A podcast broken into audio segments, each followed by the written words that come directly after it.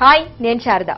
Happy డేస్తో happy హ్యాపీగా journey చేసి ఆడియన్స్కి కొత్త బంగారు లోకాన్ని చూపించి ఇప్పుడు తన అప్కమింగ్ మూవీ సరదాగా అమ్మాయితో గురించి మనతో విశేషాలు మాట్లాడడానికి ఈ రోజు మన స్టూడియోలో ఉన్నారు వరుణ్ సందేశ్.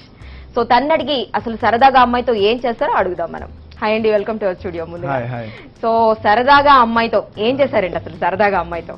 సరదాగా అమ్మాయితో ఏం చేశానంటే యాక్చువల్లీ ఈ సినిమాకి యాప్ టైటిల్ మేబీ సరదాగా అమ్మాయిలతో అంటే ఇంకా కరెక్ట్ ఉంటుంది అనుకుంటా బికాస్ బేసిక్గా ఈ క్యారెక్టర్ ఏంటంటే నేను చేసింది ఈ సినిమాలో కంప్లీట్ ప్లే బాయ్ అనమాట వాడు Oh. పుట్టినప్పటి నుంచి అమ్మాయిలంటే అబ్సెషన్ ఉంటుంది.